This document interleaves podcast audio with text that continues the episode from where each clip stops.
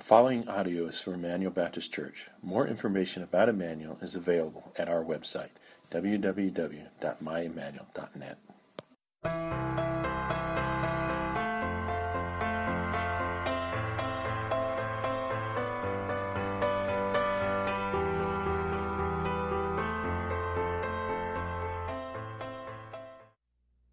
This morning, I want to ask you to join me in turning in your Bibles in Hebrews chapter 2.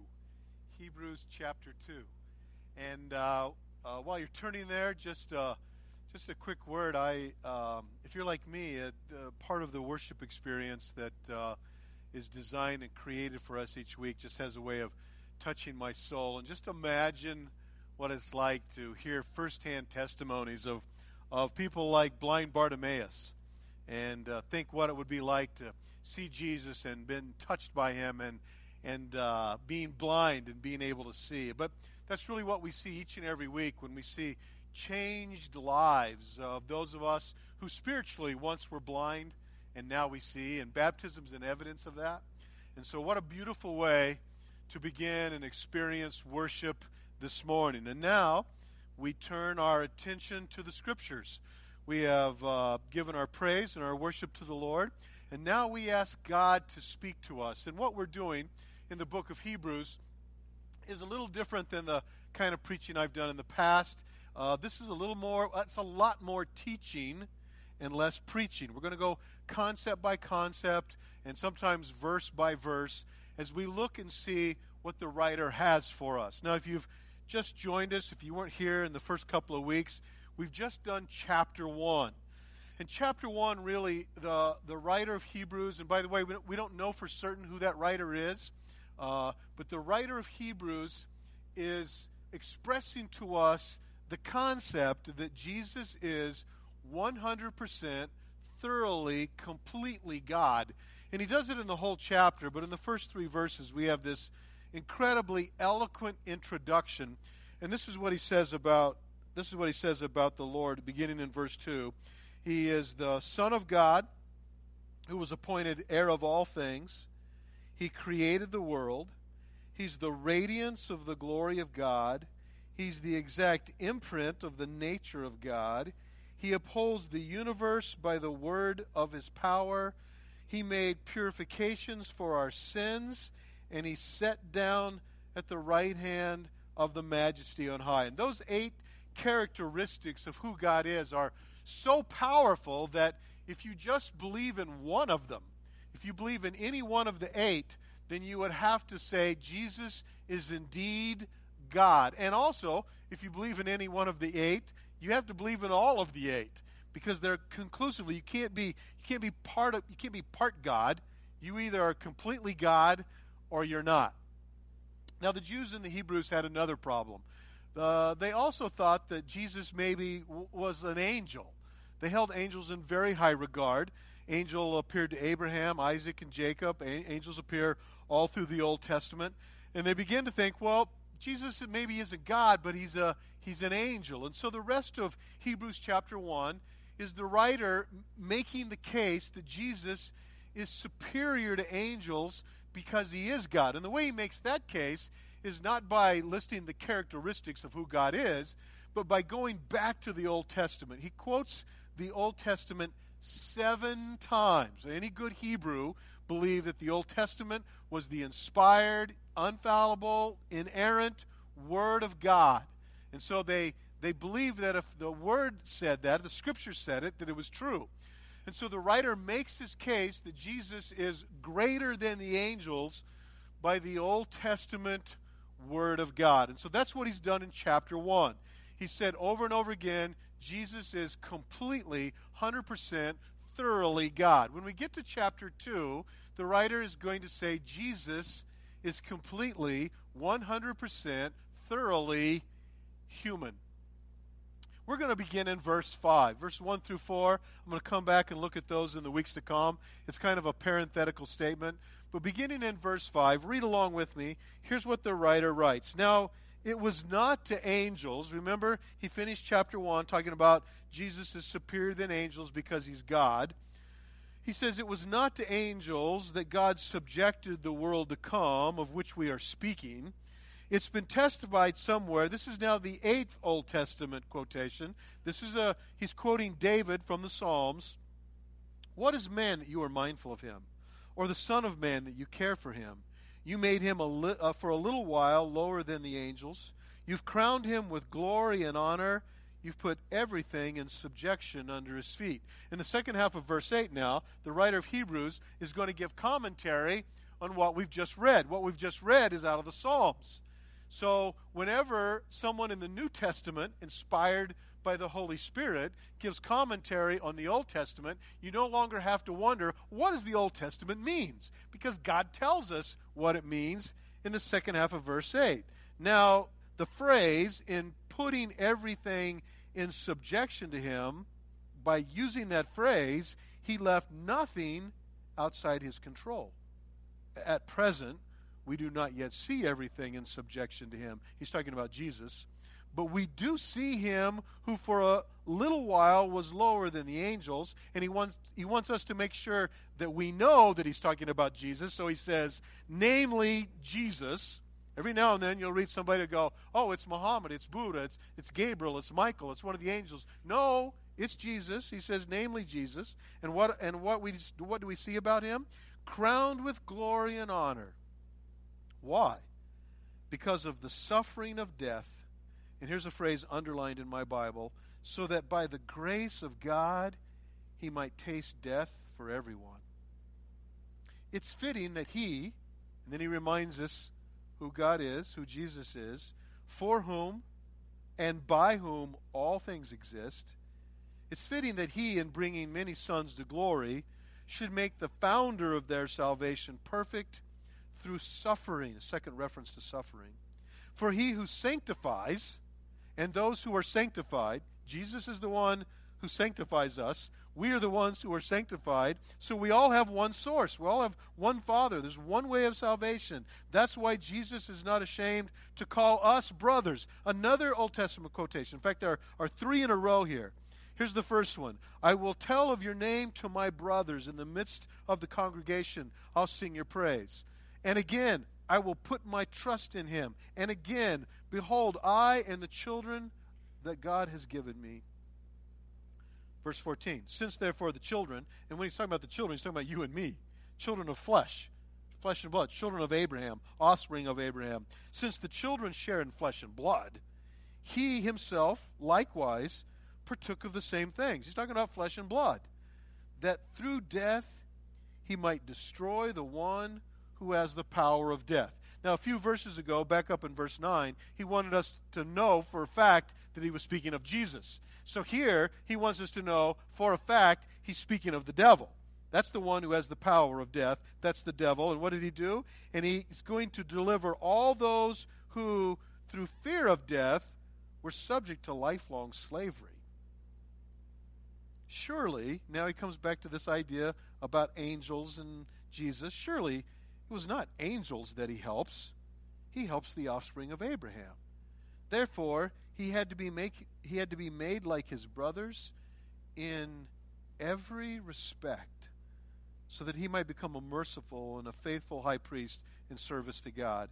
And to make propitiation it's a great big theological word. It means payment. To make the payment for the sins of the people. And here's how he finishes that chapter for because Jesus himself suffered when he was tempted, he's able to help those, us, you and me, mankind, who are being tempted. So uh, here we have this. Here we have this passage, and when we look at it all together, it's a very eloquent uh, case. And and what the writer has done, chapter one, Jesus is completely God always completely, thoroughly, 100% God. But when we get to chapter 2, he, uh, he changes this and he says Jesus is completely, thoroughly, 100% man. And even his argument about Jesus is greater than angels, he does a thing here. The Hebrew word is switcheroo. Some of you got that. Uh, what he does is he says Jesus is greater than angels because he's God. Then in chapter 2, he says, Jesus is greater than angels because he's a man. And he quotes the Old Testament he quotes David, who says about man and the Son of Man, You made him for a little while lower than the angels. You see, you and I have a, a completely different relationship with God than angels do. Angels right now are above us in the sense that you and I, limited by our body and our flesh, we don't have the ability to just move through the spiritual realm. Angels do. But there'll be a day when you and I move to our glorified bodies. And in that day, everything changes. In that day, we go from being lower than the angels to higher than the angels. It's referred to again down in verse, I believe it's 16, when he says, For surely it's not angels that he helps. You see that phrase? Do you know what that phrase means? It means this Jesus didn't die on the cross for angels. There's no redemption for the angels that sinned. But he helps the offspring of Abraham. Why? Because you and I are made in the image of God. And so we move from being a little lower than the angels, man, I'm speaking of man, human, to a little higher than the angels. So the writer of Hebrews says, actually, Jesus is greater than angels because he's God in chapter 1. And then in chapter 2, he says, and he's greater than angels because he's human. And he makes both points. So the first thing that we see here when we read chapter 2, and we read it in totality as we've just done, is that Jesus, who is clearly God, did the unthinkable. He did the unimaginable. He did the thing which no one could ever comprehend. He became human. That's what God did. I, I, I, want you to think about this, and maybe one of the best ways to think about it is in contrast to all the false religions of the world. Uh, in all the false religions of the world, the, the work of that religion is for you to work. They're always work related, they're never grace. They're always about you performing and accomplishing. And you, if you'll do enough, you can work your way up to being a God. That's how that's how you uh, that's how you get to heaven. You just you work and work and work and work and then God rewards that and you're given heaven. You're being you become a god.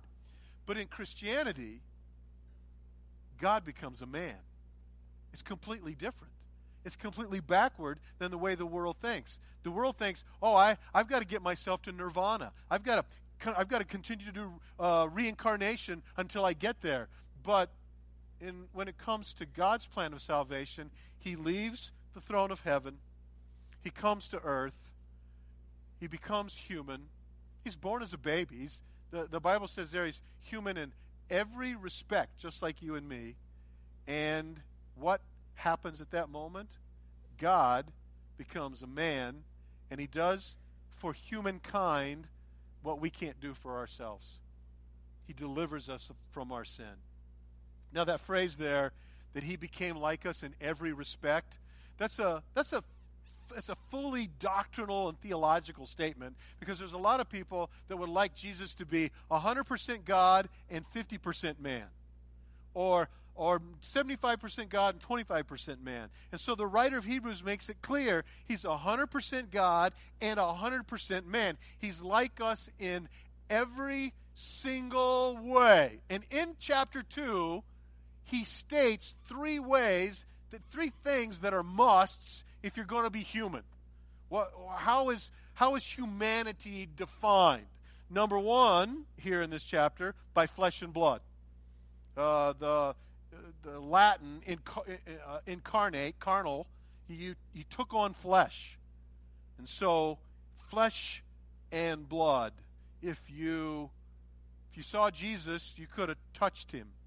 He wasn't a ghost. He wasn't a spirit. He wasn't an apparition. You could touch him. When he came up to blind Bartimaeus and put his hands on his eyes, he touched him. John, the writer of uh, the first chapter of John, says, Whom we've touched, whom we've handled. What else about Jesus? Well, he ate when he was hungry, he, he drank water when he was thirsty, he, he got tired and he had to sleep. He, He's completely flesh and blood. And we know because he went to the cross for us that when they pounded the nails in his hands, he bled. We know that when the spear was run up underneath the rib cage, the blood and water. And the doctors will tell us medically the only way the blood and water run out together is the heart bursts.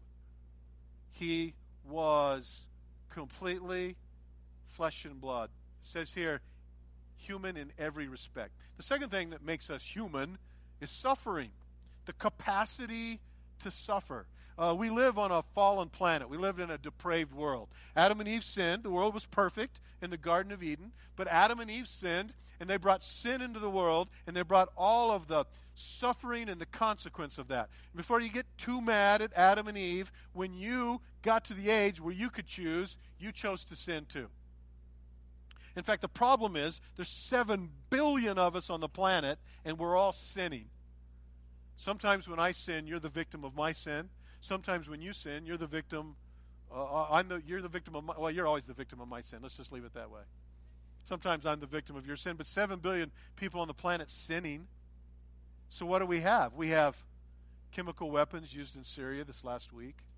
That's certainly the depravity of man, isn't it? We have wars and rumors of wars. We have certain ethnic groups that want to completely annihilate and exterminate other ethnic groups. This is the sin of our lives. So we have, we have just the sin of suffering. We have the sin that goes along with the fact that doctors give us a bad medical report, or the sin, uh, the suffering that goes with uh, a divorce, or the suffering that goes with uh, losing a job. There's, there's suffering in this world. The last verse tells us that one of the forms of suffering is temptation. Look at verse 18 again. Because he himself has suffered when he was tempted. So suffered, the suffering is used all in chapter 2, and Jesus suffered. We, we know that, you know, when it was hot, he sweat.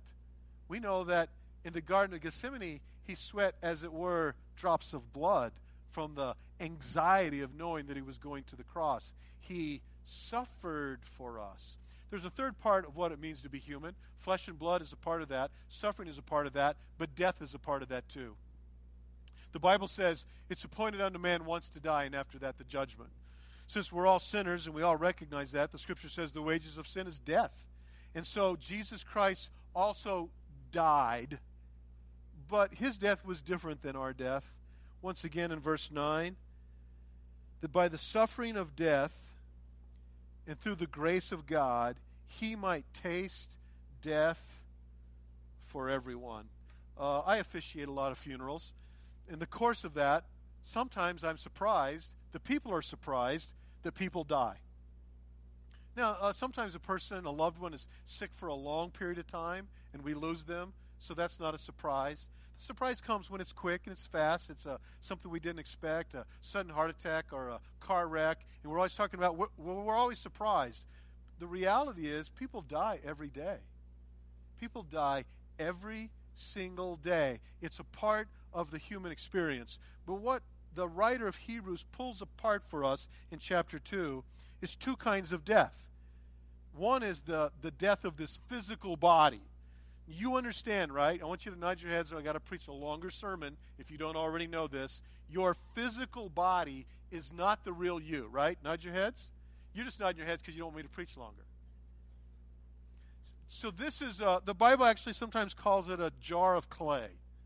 Uh, I like to call it rental property. It's, it's not the real you. The real you indwells this body. The real you will indwell another body later.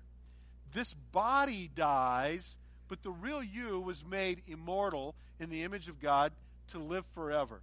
And that's the death that Jesus tasted for everyone. If you receive Jesus Christ as your Lord and Savior, if you ask for the forgiveness of sins, the scripture says he moves you from death to life, from darkness to light. He moves you from being a spiritual orphan to being the children of God. And it's in that sense that Jesus then is our brother. And so this is a part of that experience that he, he dies the spiritual death for us. Let me ex- just explain it a little bit more because I want you to get it. When you know Christ and you've experienced the forgiveness of sins, your eternity is eternal life. You've heard that phrase, right? It's in heaven, eternal life. If you reject Christ, and you and you don't care about him, you don't want him to be your Lord and Savior. You want to be your own master and your own boss. When the body dies, then you start eternal death. You see, you're immortal. You don't die. you go to a place called hell where you're always dying and never dead. I meet people sometimes at these same funerals that I talked about, and they say, I'm not really afraid of death, but I'm afraid of dying. Hell is a place where you're always dying and never dead, complete separation from God. This is what Jesus Christ did on the cross. This is when he was separated from God. This Friday, Good Friday, is the day that we celebrate the death of Jesus. And, I, and we celebrate it because of his death, we have eternal life. We can have the forgiveness of sins. But in that moment where the sky goes black, and in that moment where he says, My God, my God, why have you forsaken me? It's not just a rhetoric, poetic question. It really happened. God forsook Jesus. He made him who knew no sin to be sin for us. He was separated from God the Father by our sin. That's what happened on the cross. That's what Jesus did for us. That's why he came to this earth. That's why he took on flesh and blood and dwelt among us. So he's completely human. Now, we could continue to talk about what Jesus' humanity means theologically, but I, I want to talk about it just for a few moments in terms of actual application to you. Why is Jesus' humanity so important? Because it makes Jesus one of us. There's so many people who don't receive the Lord because they don't get this. They think that, that God is far away, somewhere on the other side of the galaxies, and He doesn't get us, He doesn't connect to us, He doesn't know us. Uh, atheists don't believe He's there. Agnostics believe He's there, but He just left us to fight it out for ourselves on the planet. And nothing could be further from the scriptural truth. In fact, I, just because of time, let me pick three areas where Jesus gets you and knows you. First of all, he knows you, so he can identify with you. Jesus left heaven, he came to this earth. But when he showed up on earth, he didn't show up a full grown person. He came to the earth into the same way that you came to the earth. He was born of a woman, he came out of his mother's womb. You see, when the Bible says he was human in every respect, it means it. He was born into this world the same way you were born into this world. Had a mom and a dad. And he came into this world, and he later he would have brothers and sisters, and uh, he, he he would go to school like you had to go to school, and he would have to do life like you had to do life. He knows you. We we think of God as the as the computerized other end of, you know, have you had to do this during the tax season? Have you had to call somebody to get some information and you call about your account? You know, you got a credit card account and you call and and then the first person is not a person, the first person you get is not a person. And actually what's really bad is when the person who's not a person is nicer than the person you get after the person who's not a person. But the first thing they want to know is what? Your account number and you give your account number, and then you got to give your social security number, and then they don't know you. So then they ask you what? Well, those security questions. Your mother's maiden name, and the first car you drove, and your dog's name, and all these other security questions. Why do they have to ask all those? Because they don't know you. And so many people think that, that's what it's like approaching God. There's 7 billion people on the planet. It's, he's really busy, and there's, there's really serious prayer requests. I mean, there's war in the Middle East. He, he doesn't know me, he, he can't care about me. And the Bible says he knows you. He says, I know my sheep, and my sheep know me, and they know my voice. And he says in John 10, and I laid down my life for them. He would go on to say, He knows how many hairs are on your head. He knows everything about you. Did you know He knows more about you than you know about you? Because you've forgotten some things about you. He hasn't. He knows you. Secondly, He gets you. Now, let's be honest just for a moment. I'm not going to ask anybody to raise hands or anything. We're just going to be honest within ourselves. You're weird, aren't you? You're just a little, you're a little different. You're, you're a little different than everybody else in your family. You're, there's some people in your life, some of them you're related to, some of your friends, people you work with, they don't get you. Maybe somebody's actually said to you, I don't get you. I don't understand you. I want you to know this morning God gets you, He understands you. Do you know God created all of us, and there's not two of us in this room that look alike? He loves your uniqueness. He loves the things that make you individually you. Did you know Jesus was unique? Do you know because of his uniqueness, he was rejected, he was maligned, he was marginalized, he was alienated? His own brothers hated him. They, his brothers didn't become believers until after the resurrection.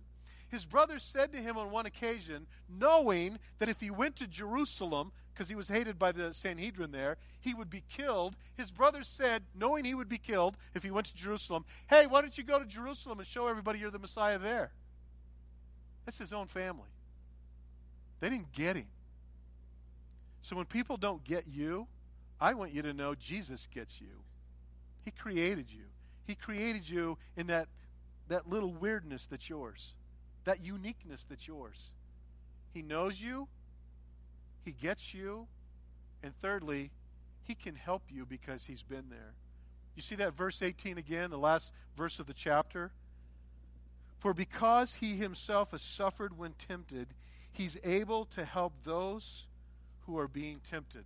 The Bible is full of this word help. Back in verse 16, it says he, he, he doesn't die for angels to help them, but he helps the offspring of Abraham. So many of you are here and you're fighting the struggles of the flesh in your own strength. You're, fight, you're fighting those addictions the addiction to food, the addiction to spending, the addiction to porn, the addiction to tobacco, the to, uh, addiction to drugs, the addiction to alcohol, the addictions that you have. You're fighting them. You're fighting them in your own strength. And Jesus is standing right there, ready to help you if you'll just turn to him. He literally says, I stand at the door and knock. If anybody opens the door, I will come in and I'll be right there with him. He says, Whoever seeks me will find me. He just says, Whoever calls on the name of the Lord will be saved. In Psalm 50, 51, he says, Call on me in the day of trouble, and I will deliver you. That's a promise for you. And here we are. We have all kinds of troubled days. Call on me in the day of the trouble. He's waiting to help you. How can he do that? He knows exactly what it's like to be tempted. You suffered that way, just like you're suffering. And he did it so that he can mediate, he can be your high priest, he can be merciful to you. Now, in this passage that's all about the humanity of Jesus, there's a reminder. And the reminder comes halfway through verse 8. The first part of verse 8, quoting from the Old Testament, everything is subje- uh, in subjection to him. The, the commentary that the writer of Hebrews writes is now, what he meant by putting everything in subjection to him, he's talking about what David meant in the Old Testament, is he left nothing outside of his control. Now, if that confuses you, this is the way that I would say it in the common vernacular everything means everything. God put everything in subjection to Jesus. Not, not almost everything. See, that's the way we act, don't we? We act like, oh, oh but my addiction, I got I'll have to I'll have to do that myself. No. Everything is in subjection to Christ. If you'll give that to him, he can win for you. Everything. You say, well, everything but Trump, he's a wild card, right? No, everything. Everything means everything. So then you ask, well, then why isn't everything in subjection to him now? Because he really speaks to that. He says, at the present, we don't yet see everything. We don't yet see everything in subjection to him. So we want to know, well, why isn't everything in subjection to him now? The answer is because you and I live between the no longer and the not yet. We no longer live under the law but we're not yet in heaven. We no longer have condemnation. To those that are in Christ Jesus, there's no condemnation, there's no guilt. But I haven't yet arrived in my new home. I no longer have to walk in darkness, but I'm not yet in the glory of God. We live between the no longer and the not yet. You should do that sometimes the next time somebody says, Where do you live? You know, imagine you're flying through the Denver airport. Guy says, Where do you live? Normally you would say, Montana. What if you just said, I live between the no longer and the not yet? Might open up a conversation. And this is, the, this is our problem, isn't it? We yearn for the not yet. I long to be in heaven. This is what John the Apostle says when he gets to the very last, of the end of the Revelation. Even so, come quickly, Lord Jesus. We want him to come now. Our citizenship's not on earth. We don't belong here. The earth is depraved and sinful, and we just hate it. And it gets all over us. And sometimes we give into temptation, and we hate that, and we run back for forgiveness. And when we get the forgiveness, we go, God, why don't you just why don't you just come now? Why are we waiting for your coming? Why don't you just show yourself as God and Lord and King? We want that now.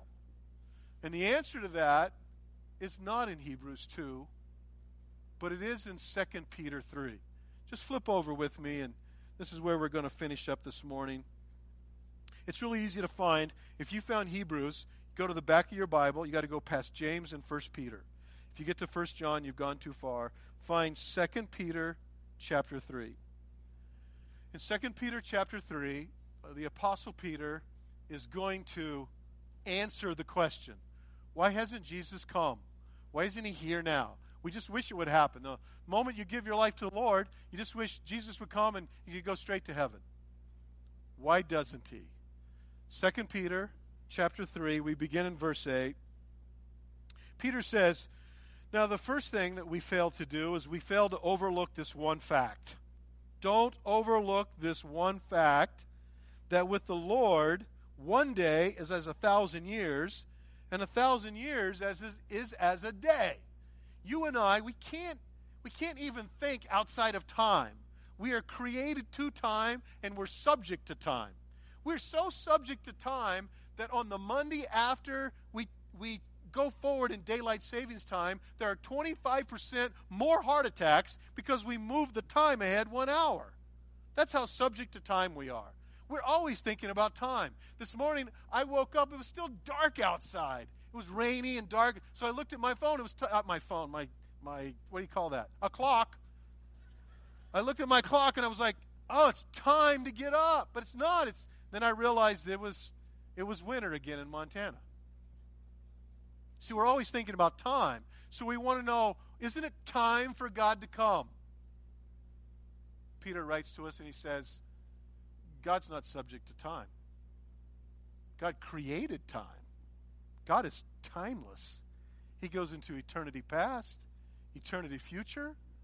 A day with the Lord is like a thousand days, uh, years, and a thousand years like a day. He said, Well, that's still not an answer, so he gives us verse 9. The Lord is not slow, because, see, we think he's slow because of time. The Lord's not slow to fulfill his promise, as some count slowness, or as some would count time but he's patient towards you. Say amen. Isn't it good that God's patient? Not wishing that anyone should perish, but that all should reach repentance. So, that thing I just talked about, where you give your life to the Lord, as soon as you give your life to the Lord, you go, I wish Jesus would come. If Jesus would have come as soon as I've given my life to the Lord, then a bunch of you, you weren't saved yet. You would have given your life to the Lord. And if he had come at that moment, you'd have been lost. So why does Jesus delay his coming? The scripture says in 2 Peter, because he doesn't want anyone to perish. He wants everyone to come to repentance. Jesus loves you with an everlasting love. He knows you, he gets you, he understands you. He died for you. He shed his blood that through his grace you might have eternal life.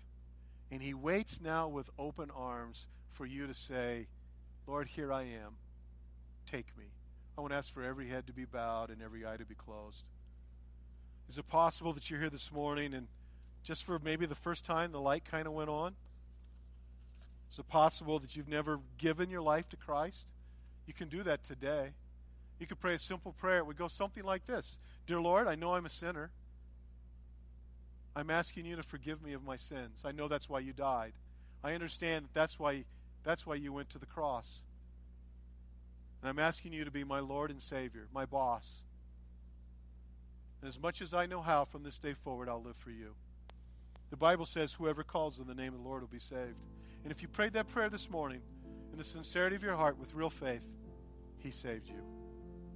Maybe you're here this morning, you've already prayed that prayer, but your problem is one of those addictions I talked about. It's the same thing, it's just believing God's word. Psalm 50, 15 says, Call on me in the day of trouble, and I will deliver you, and you will glorify me. So if you're in trouble this morning, just call on him. Ask him. Ask him to deliver you. Ask him to do what's necessary to change you, remake you, to change your wants, and make you like Christ.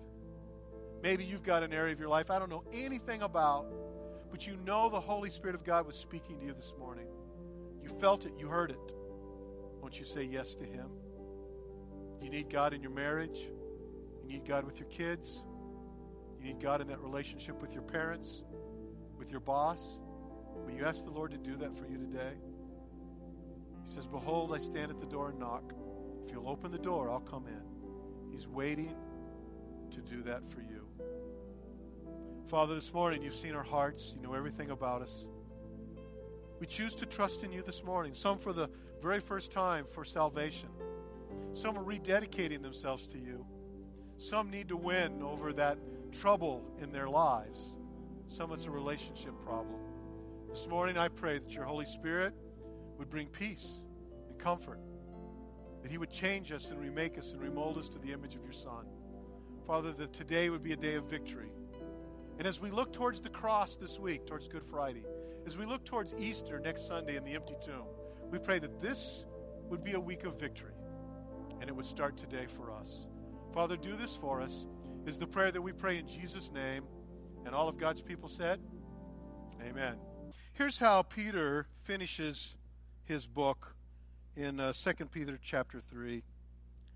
He says, Therefore, loved ones, since you are waiting for the coming of Christ, since you're waiting for these things to happen, be diligent to be found by him without spot or blemish, and to be at peace, and to count the patience of our Lord as salvation. In verse 18, he says, Now grow in the grace and the knowledge of our Lord and Savior Jesus Christ. It's to him be glory, both today, now, and to the day of eternity. Amen.